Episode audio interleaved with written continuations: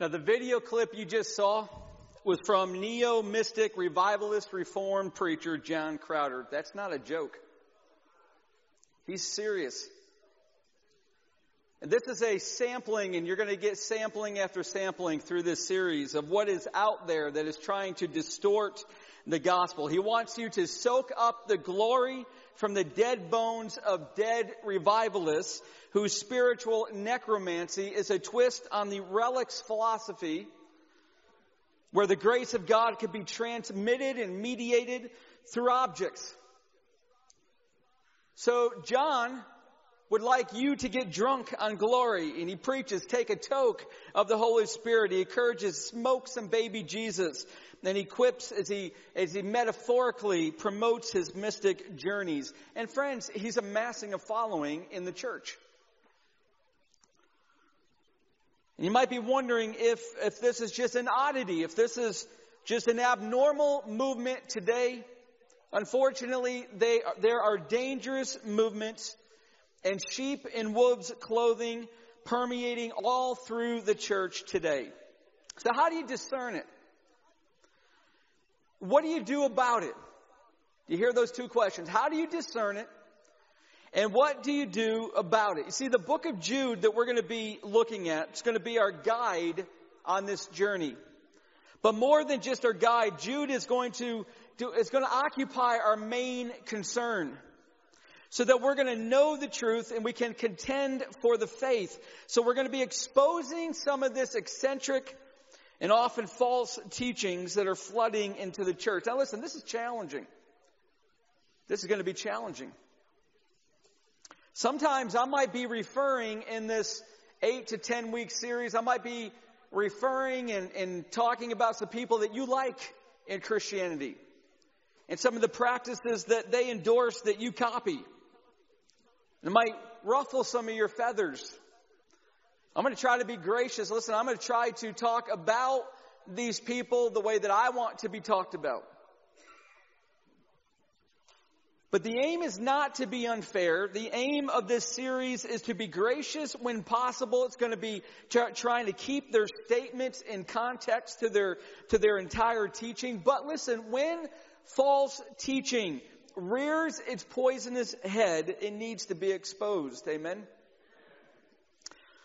You know, I was recently told that casinos often hire bank tellers because they're so good at spotting counterfeit money. See, bank tellers know the real thing so intimately, with such familiarity, that when they see what is not the real thing, when they see what is counterfeit, something triggers in their mind. They can discern it. And the same thing with false teaching. If we're going to be able to discern false teaching, then we've got to know the truth so well that it's easily seen. We're going to know the truth of God. That's the aim of this series. We've just completed, I guess maybe a month and a half, two months ago, we completed a study in Nehemiah where we saw that the enemy of God has a lot of strategies, has a lot of plans, has secret schemes that he is unleashing in the church, and he's not satisfied. Listen, you got to hear this. He's not, the enemy of God's not satisfied with hurling ballista from catapults outside the walls. That's not the aim of the enemy of God. The aim of the enemy of God is to get inside the church and to begin distorting the truth, begin permeating with a false gospel. That's the aim of the enemy. He wants to work and destroy the church from the inside out. This is what John MacArthur once wrote. He said, the greatest assaults against the truth, they don't come from the outside. They come from the inside, from apostates, defectors who name the name of Christ or once named the name of Christ and are now the enemies of Christ. This is how Satan works. And he wants to get inside the church and there is no more powerful way to introduce subtle heresy. You ready? I'm going to give you two ways. No more powerful ways than through the pulpit and through the worship. It's how he works. And Satan is the original false teacher. He unleashed his deadly distortion of truth on Eve and on Adam. So we turn to Jude. We're going to turn to this little book in order to strengthen us, in order to strengthen the church against these schemes. And as we do, I want to give you, as we, we kind of look at an overview today, we're going to look at an overview of Jude, and I'm going to give you a few points to kind of reflect on and hold on to as we get ready to look into this book. Here's the first one. Remember that Jude was written by a surprising author. He was written by a surprising author. You know, the name Jude, if you go back to the Hebrew language, is Judah. If you go to the Greek language, is Judas. So you've got Jude or Judah or Judas, and there's at least eight Judes, Judases, and Judas in the, in the New Testament. Eight of them. By the way, parents, it's not a recent trend to name your baby after somebody famous. It's been around a long time. You know, in 2013, you know, two of the hottest names trending for parents with their newborn babies, Katniss for girls and Django for boys. Got two movies that came out right around that same time. Well, then the name Jude was trending because of Judas Maccabeus. Judas Maccabeus was a Jewish leader who, a hundred years before Christ came, he led the Jews in a rebellion against Syria. But there was an infamous Judas as well. Do you remember his name? Judas Iscariot? And he was so hated, and I want you to hear this, he was so hated after the uh, after the time of Christ, he was so hated that legends sprang up about Judas Iscariot. Here's one legend, and went like this: that he became after he betrayed Jesus, he became infested with maggots so badly that his body swelled to horrific proportion, bloated. And he was riding on a horse and he hit the side of a gate and his body exploded with worms and maggots everywhere. That's one of the legends at the close of the first century about Judas Iscariot. It's obviously not true, but it shows you how much contempt there was for Judas. Do you know the name? Do, do you know anyone, by the way, do you know anyone in life named Judas? Can you name even, raise your hand if you can, can you name even one person that you personally know named Judas? Got one? It's a rare name anymore. Not a lot of people with that name. Why? Because of the stigma. Because of the stigma of that person, Judas Iscariot. Its popularity went south pretty quickly after it became known what he did. But there's eight Judes, eight Judases mentioned in the New Testament. But this author, this particular author, he's accepted to be one of the four half brothers of Jesus. Now you heard that, right? All of a sudden, we know we're studying a, we're studying a book that was written by a brother of Jesus. Half brother because he's got the same mom, but he's got a different father. He's a half brother of Jesus. He's the brother of James, the writer of the book of James, the pastor of the church in Jerusalem. Jude, who during the ministry of Jesus didn't even believe in him. He didn't come to put faith in Jesus as the Messiah until after Jesus was crucified, buried, and resurrected. Yet now he's writing this powerful little book about the subject of apostasy and how the enemies of Christ are going to try to creep into the church. And look at verse 4 briefly. It says, For certain people have crept in unnoticed who long ago were designated for this condemnation. Ungodly people. Remember what I said? Jude's written by a surprising author. You've got Judas Iscariot, who is probably the most terrible apostate who has ever lived worked with Jesus, served with Jesus, lived with Jesus for three years, turned against him in his betrayal. Now we've got another Jude that God has raised up to arm the church against apostates. And I see in this the incredible irony and redemptive power of God. It's written by a surprising author. But there's another point I want to bring out today. I want to bring out the second one, and that is remember, I want you to remember that Jude was written for a serious time. Now listen, the times of Jude's writing are later in the first century, AD 70. Pretty soon, Jerusalem's going to be destroyed, utterly destroyed by Rome. But the uptick in persecution is already happening. Christians are being persecuted by Rome. You know that Rome called Christians pagans? Seems odd, doesn't it? Rome called Christians pagans because they wouldn't worship Rome's gods. So you've got all of this persecution that's ramping up. But listen, the church does better when it's persecuted. Did you know that? The church does better when it's persecuted. It strengthens the church when persecution comes. So we've got Jude writing this book when persecution is being ramped up. You've got you've got a you've got uh, heresies that are, are coming into the church. It's about A.D. 70. Apostle John's going to write Revelation and uh, right at the close of the century. But all this persecution is strengthening the church. You know what the more dangerous attack is? Now you got to hold on to this because we're going to be looking at this every week for the next eight to ten weeks. The more dangerous attack comes from the inside. And Peter saw it coming in his second letter, written just a few years before Jude was written. He warned in his second letter the evil was already in the church and that it yet, had not yet made its appearance, but it's coming. Look what he wrote. But false prophets also rose up among the people, just as there will be false prophets among you.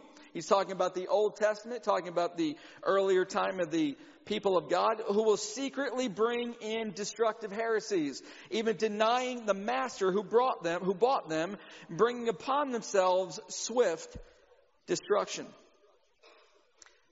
It's a really interesting time of the church.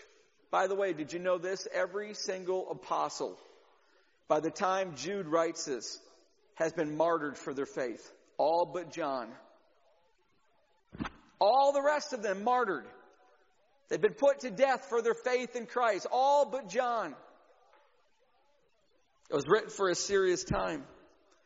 And when Jude was writing this little book, the enemy was no longer on the horizon. Listen, Peter said it's coming. Jude saying it's here. It's in the pulpits. It's in the pews. He's exposing through an expositional letter, meaning he's exposing false teaching. He is showing the willing accomplices of the enemies of God.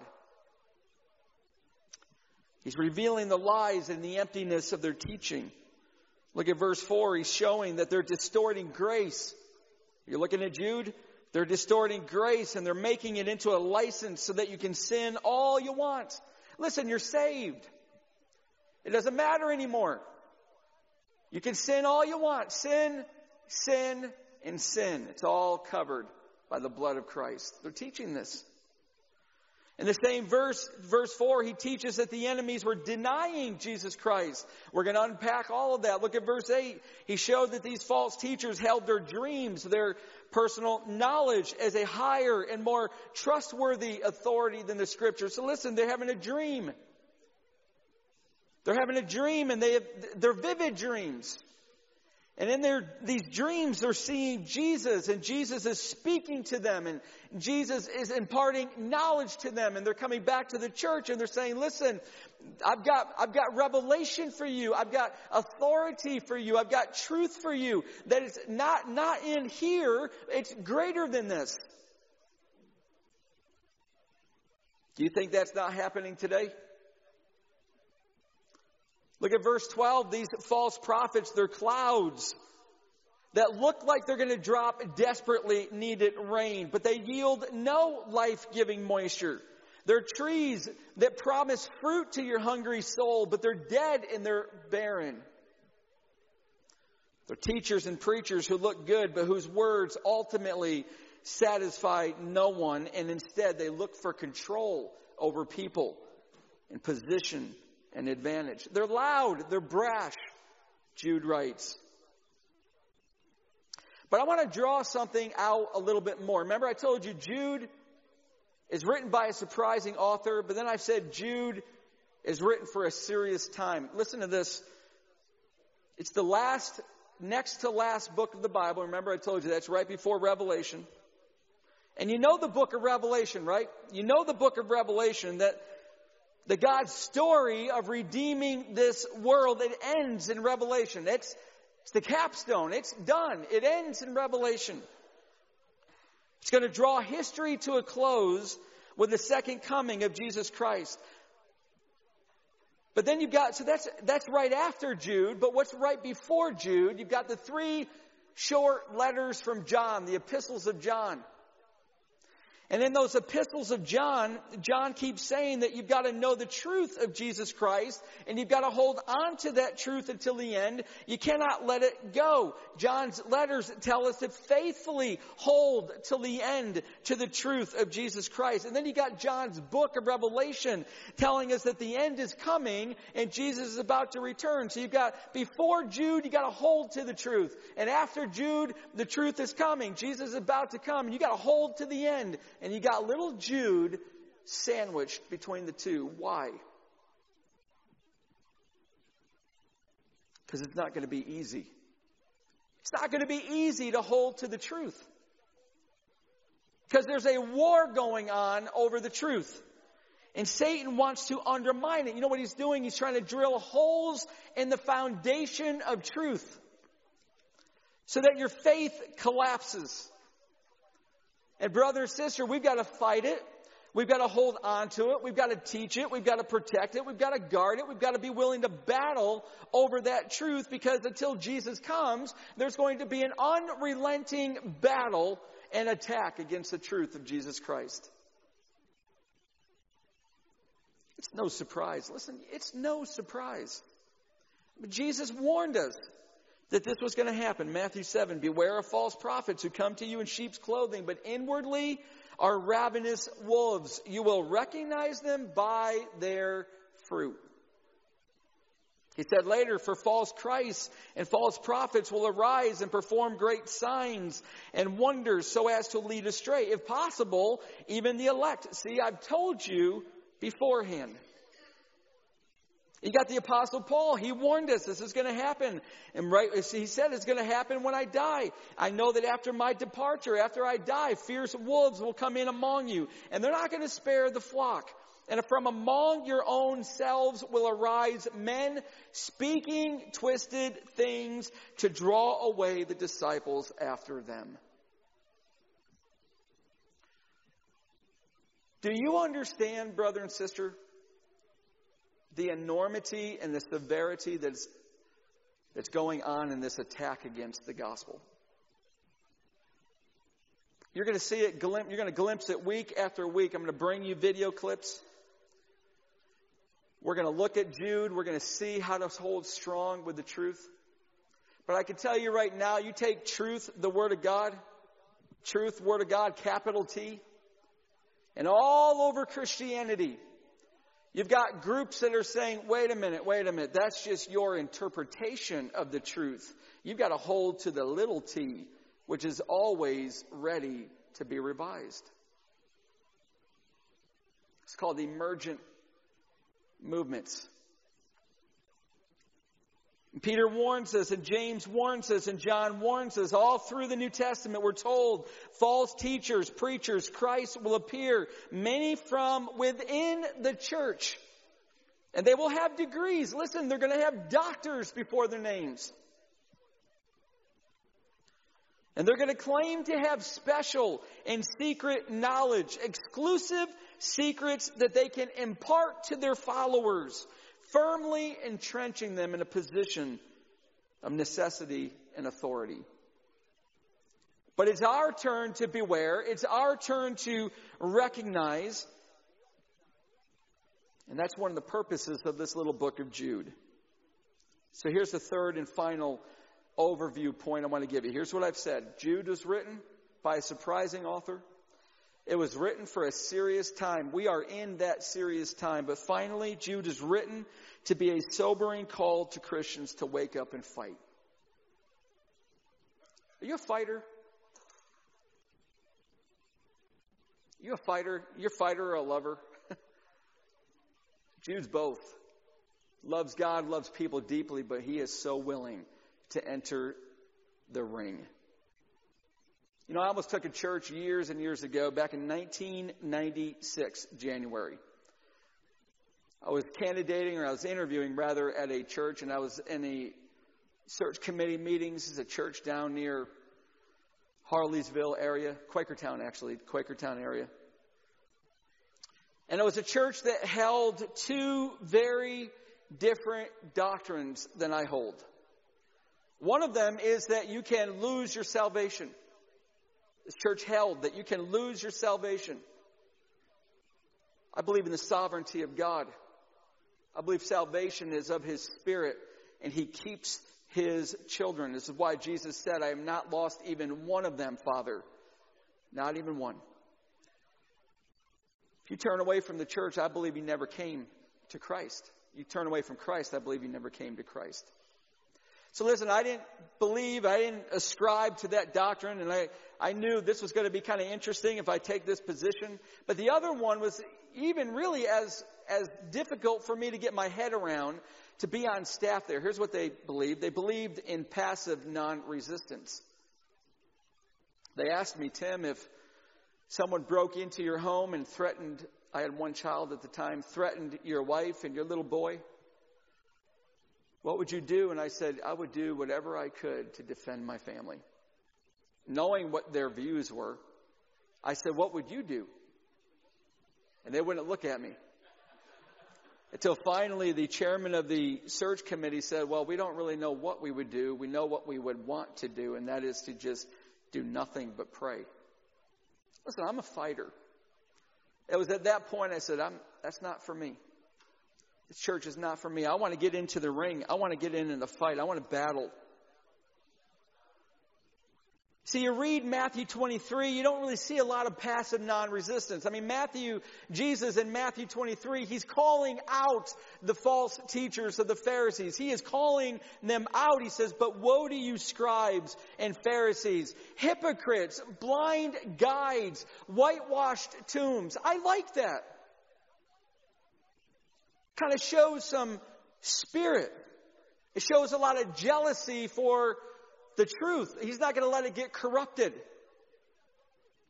You see the anger in Moses, you see it in Nehemiah, you see it righteously in Paul, and you get to see it in Jude. Jude's a fighter, and he loves Jesus, and he loves the church, but he wants to protect them from harm. So he explains in verse 3 that he had to abandon, listen, he was going to write a much different book. Do you know that? Verse 3, look at it. He had a, he had a much different letter that he was going to write. He was going to write a, a positive, resounding, glorious letter all about their salvation. And then he begins to see and he begins to hear all of these false prophets and all these false teachers and they're leading people astray. And he says, now I've got to write something different. Although I was very eager to write to you about our common salvation, I found it necessary to write appealing to you to contend, to fight, to battle for the faith. He's not calling us to physically battle those who commit evil. He's calling us to step up and fight, contend, guard the faith, know the knowledge of God's redemptive message and hold it. Don't hide. Don't compromise. Listen, don't duck out of conversations when they start turning against Christianity. That's when we tend to try to slink away. Not Jude. Don't stay silent when your teachers and your professors start spewing godless attacks against Christianity. You don't stay silent. You got to get in the fight. You got to battle. So we're called to lovingly and boldly defend the gospel against any and all who attack it. To battle in war and struggle and grapple. Not, listen, not for our reputations. Even, not even for our lives. But for the faith. And let me ask you a very, very serious question. I really want you to think. You don't need to answer. I just want you to reflect. If tonight, after you leave here, the opportunity came where you had a possibility that you could die for your faith, for the message of the gospel, would you hold on to it? I remember hearing years ago about this missionary who was in a very hostile country. And they put him down, they, captured him, and they put him down on his knees, and they held a gun to his head and said, Deny your faith in Jesus, or we will kill you. And he upheld his faith, and they pulled the trigger. And it clicked and clicked and clicked, it would not fire a bullet. But if that opportunity came to you, or if it came to me where you could possibly die, literally die, yes, in America and in the Lehigh Valley, where you could die for your faith, it happened in Colorado. If it came to that point where you could die for your faith, would you uphold the faith and battle and contend and hold on to it?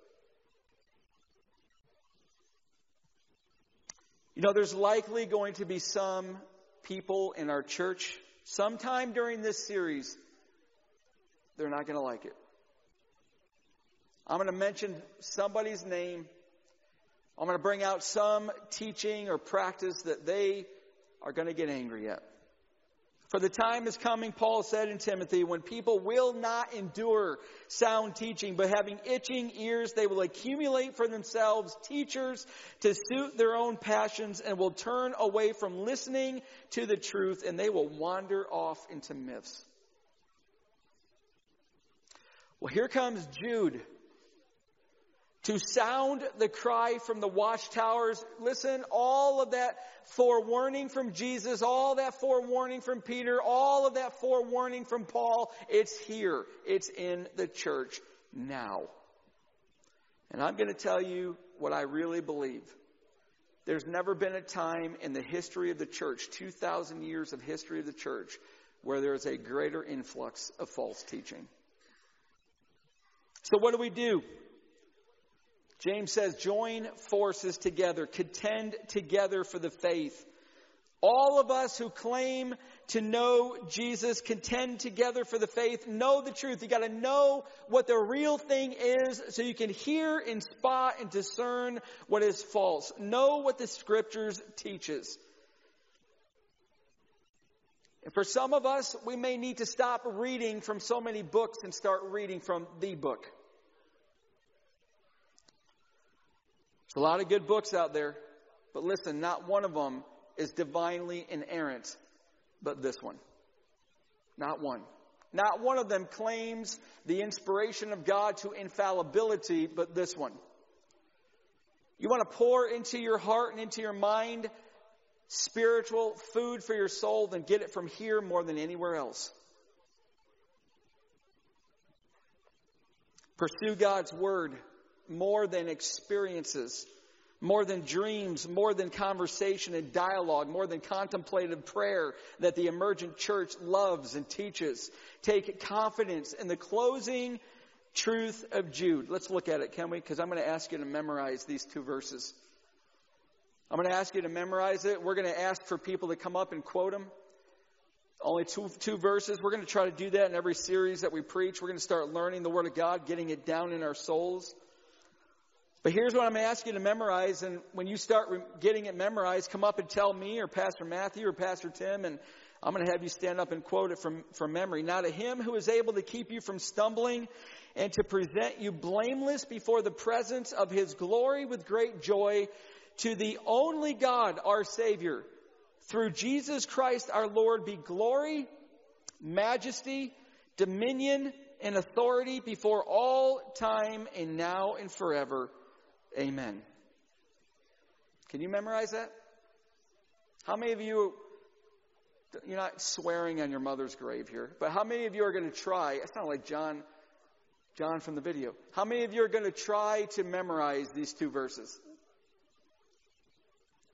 The rest of you, I'm going to pray that you get a rash under both armpits and in other places that I can't mention from the pulpit until you memorize this. Okay, I really wouldn't do that. I want you to strap in, get ready. We're going to have an expositional study from the book of Jude. It's going to be a series that's that uh, is going to not encourage you to huff the spirit. Listen, you're not going to be hearing Pastor Tim tell you to take a toke and a hit on the spirit. And we're not going to be sucking the glory off the bones of dead saints. This is a series that will once again direct our confidence to the infallible Word of God that is without error. It's the same Word of God which is able to make you wise for salvation through faith in Jesus Christ. All Scripture is breathed out by God. It's profitable for teaching, for reproof, for correction, for training in righteousness, that the man of God may be competent, equipped for every good work. You ready for this? We're going to hit, hit it hard next week. You're going to learn who you are in Christ. And when you learn who you are in Christ, that you are His servant, listen, you're a slave, that word means. And you're joyful about your slavery because He's called you into this faith and you are His beloved child and He is going to keep you in your faith. That's what we're going to learn next week. You're going to know who you are in Christ and it's going to give you the call to battle knowing that you've got everything you need to do all that God's going to ask you to do. Memorize those two verses. I would love for you to not go on witch hunts. That's not the purpose of this. It's to uncover serious false teaching in the church and to know the truth and to be willing to get into the battle and defend it. Amen. Let's pray.